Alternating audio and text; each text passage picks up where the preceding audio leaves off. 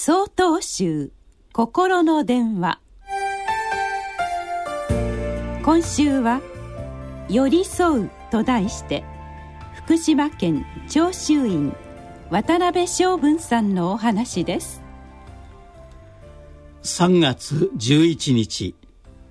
その日私はお寺の茶の間で参拝のお客さんとお話をしていました。午後2時46分。ゴーという地鳴りとともにガタガタという激しい揺れが起こりました。立っていられないほど激しい揺れが3度。強弱を伴って6分間にわたって襲いかかりました。東日本大震災です。震度6強宮城県では震度7の揺れ大津波そして福島第一原子力発電所の事故が重なりました。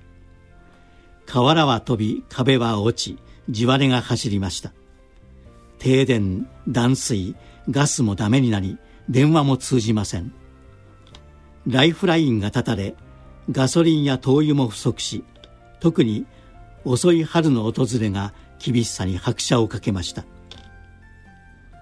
日本の観測史上初めてというマグニチュード9という地震は多くの人々の命を奪いその被害の大きさに言葉を失いました。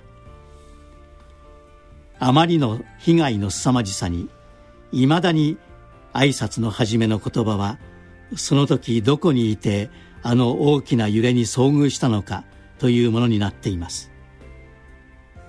実際に遭遇するまで自分はこのようなことに出会うとは思わず過ごしていました。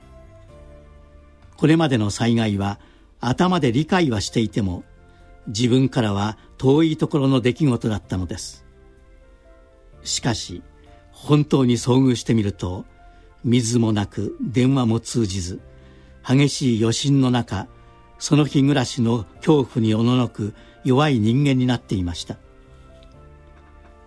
そこを救ってくれたのは通じるようになった電話の友人の声であり安否を問うハガキであり励ましのメールでした。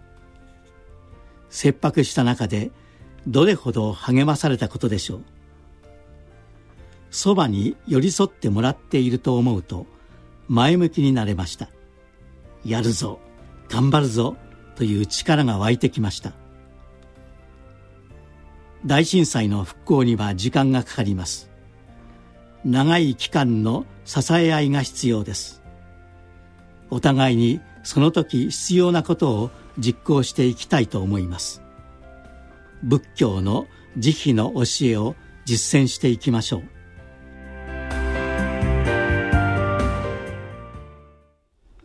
う。なお5月17日よりお話が変わります。